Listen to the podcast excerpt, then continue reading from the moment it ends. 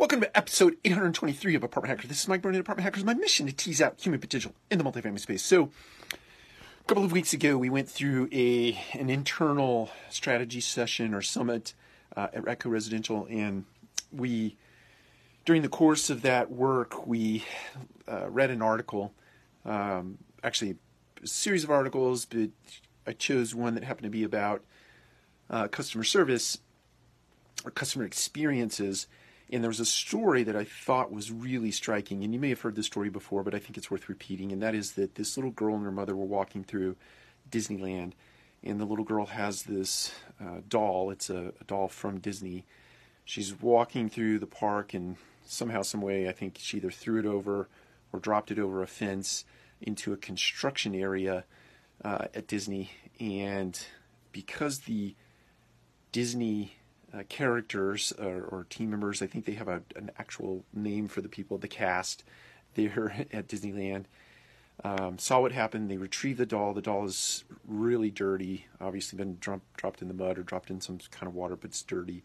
And they uh, take it to try to replace it, but to figure out very quickly that it's like a first edition of this particular doll, so the, the dolls that they have on the shelf to that they could use as a replacement for this doll were not uh, not the same.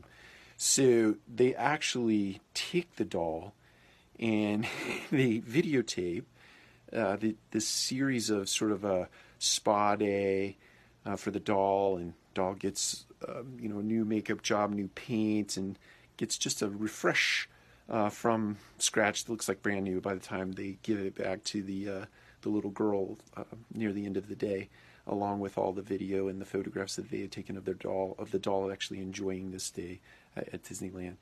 Um, and it just it just goes to show, um, and I think you could easily repeat, maybe not easily repeat, but you could certainly repeat these types of customer service moments in the multifamily space um, just by paying attention, just by being aware, just by being intentional.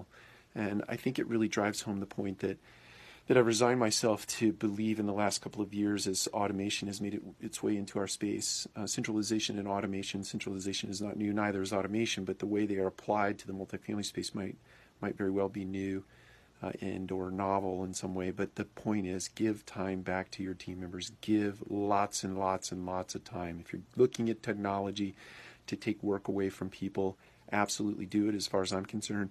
Don't do it under the premise that you're going to make head Uh, count adjustments, but do it under the premise that you're going to give time back to your team members at the site level to give extraordinary customer service. I mean, absolutely extraordinary customer service uh, to those people that live with you in your communities and or those potential residents, uh, prospects that may become our residents at some point, but give extraordinary experiences away to the people that, uh, that you can impact by giving time back to your team members.